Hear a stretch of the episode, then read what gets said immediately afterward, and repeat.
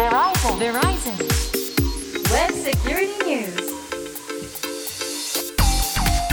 ェブセキュリティニュース。通信技術企業世界最大手の一つベライゾンがグローバルな視点からインターネットセキュリティウェブセキュリティの今を伝えるプログラムです。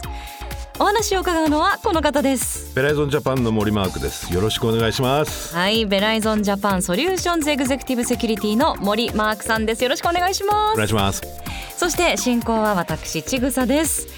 さあマークさん今回のウェブセキュリティニュースどんな内容でしょうか？一度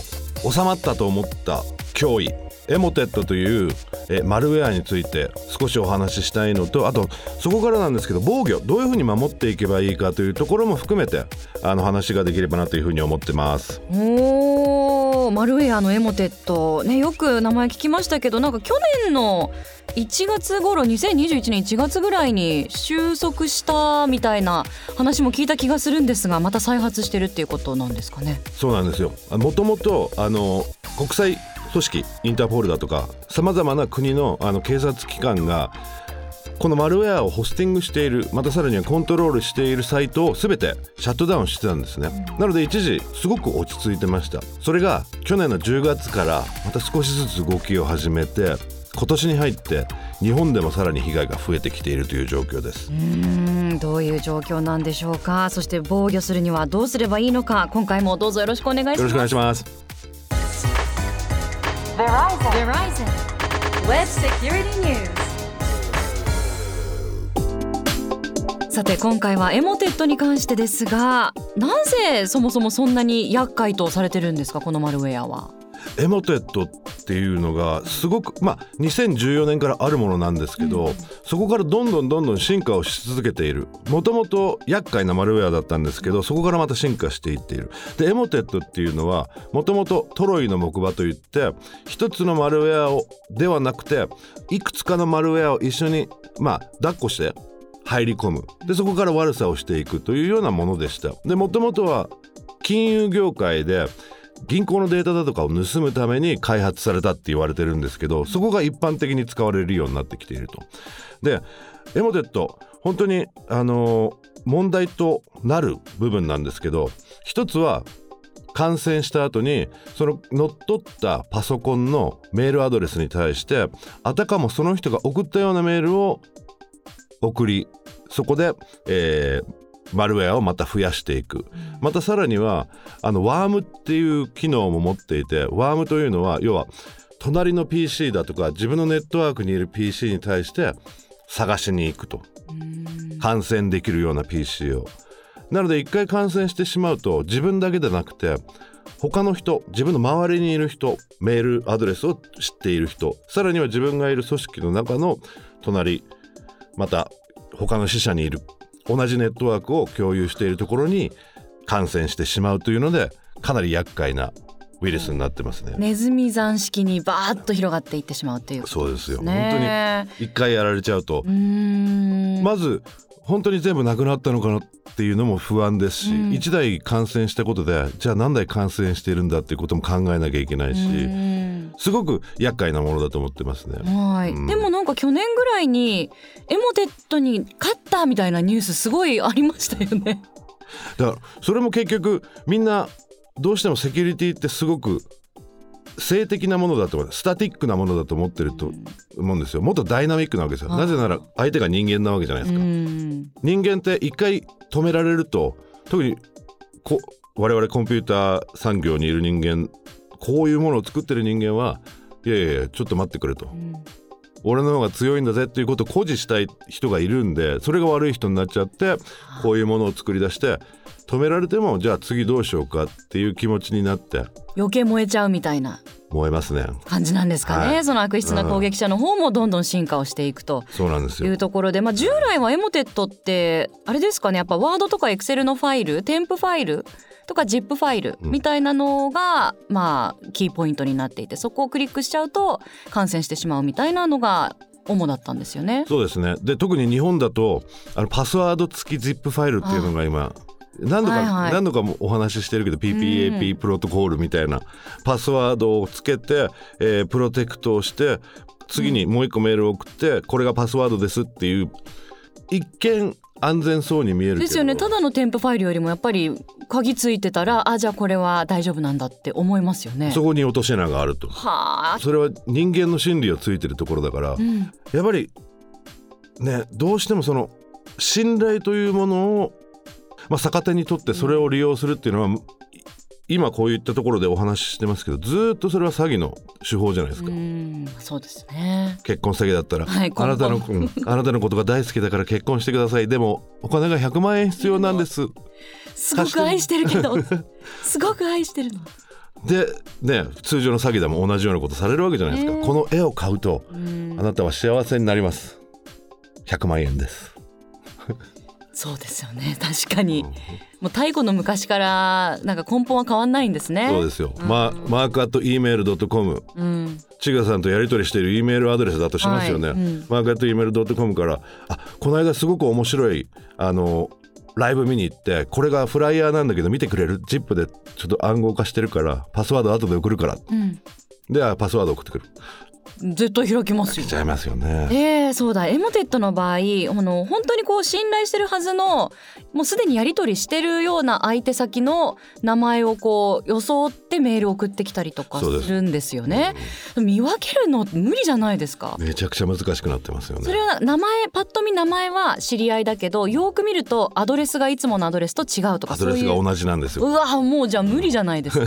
どうしたらいいんですか？だからお少しでも怪しいと思ったらまず開かないことなんですけど、うんあのお互いの中でもうパスワード付きは送んないからもしくはもうパスワードこれでいこうぜ。仲のいい友人だとか一緒に仕事をしている人でもまたさらに取引先でも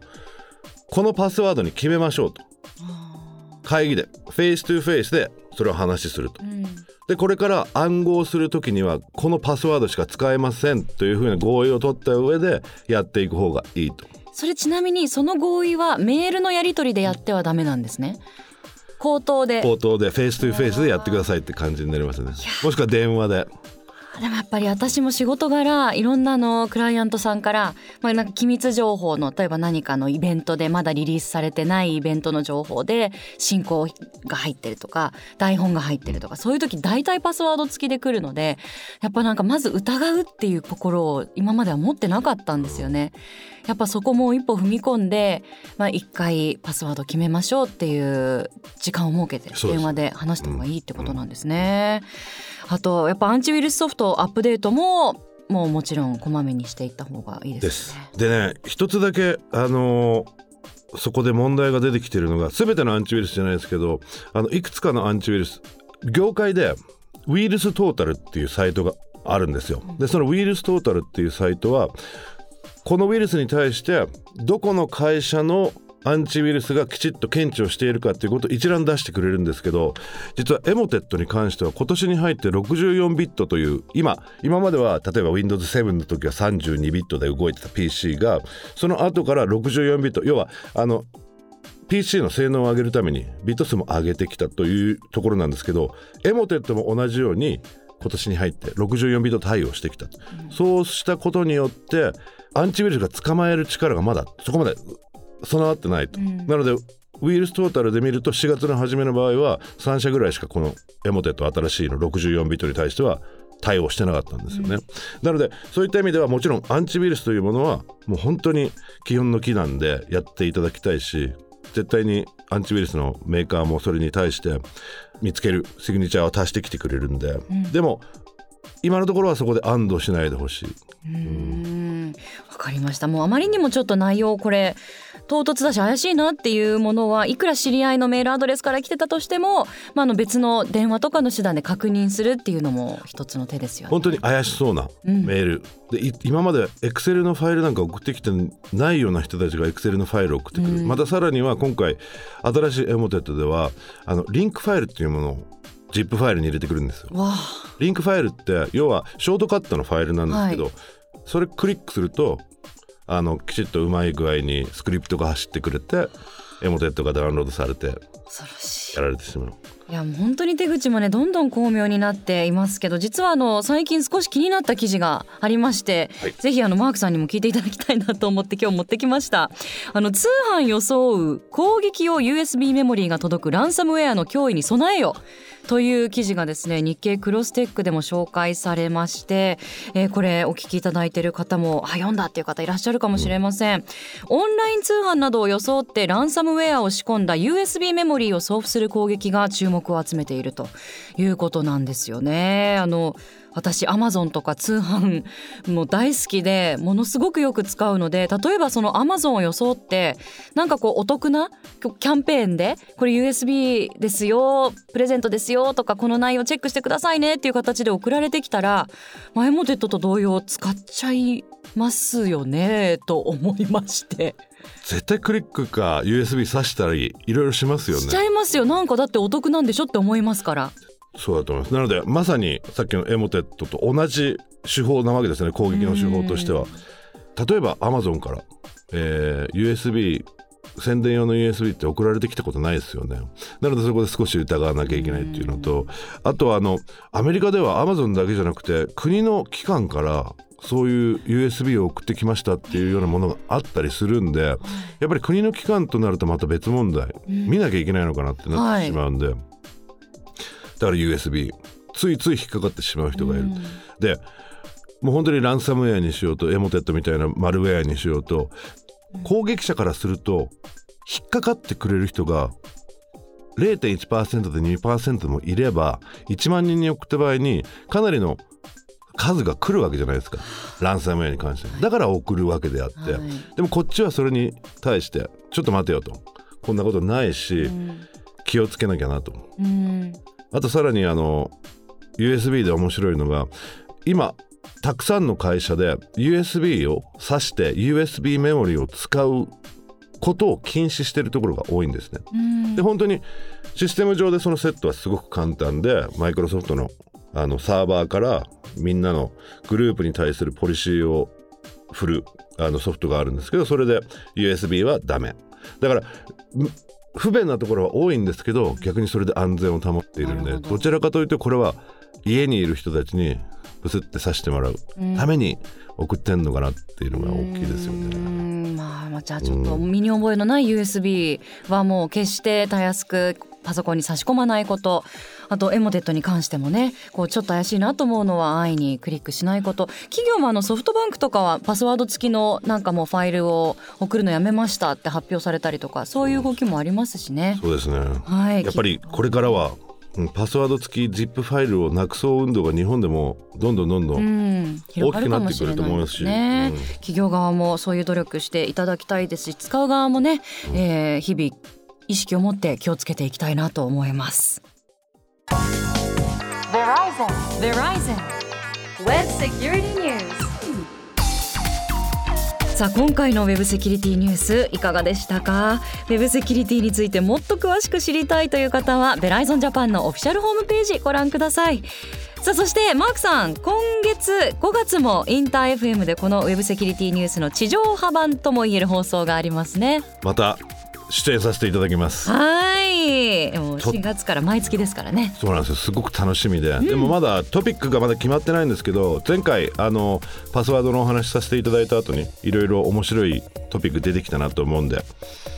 こうご期待ということでぜひ聞いてください。はい。次回は5月13日金曜日です。スマホやパソコンではラジコでお聞きいただけます。えーインター FM 夕方の帯番組デイブフロムショーの中で生放送されます。ウェブセキュリティニュース地上波版ぜひお楽しみください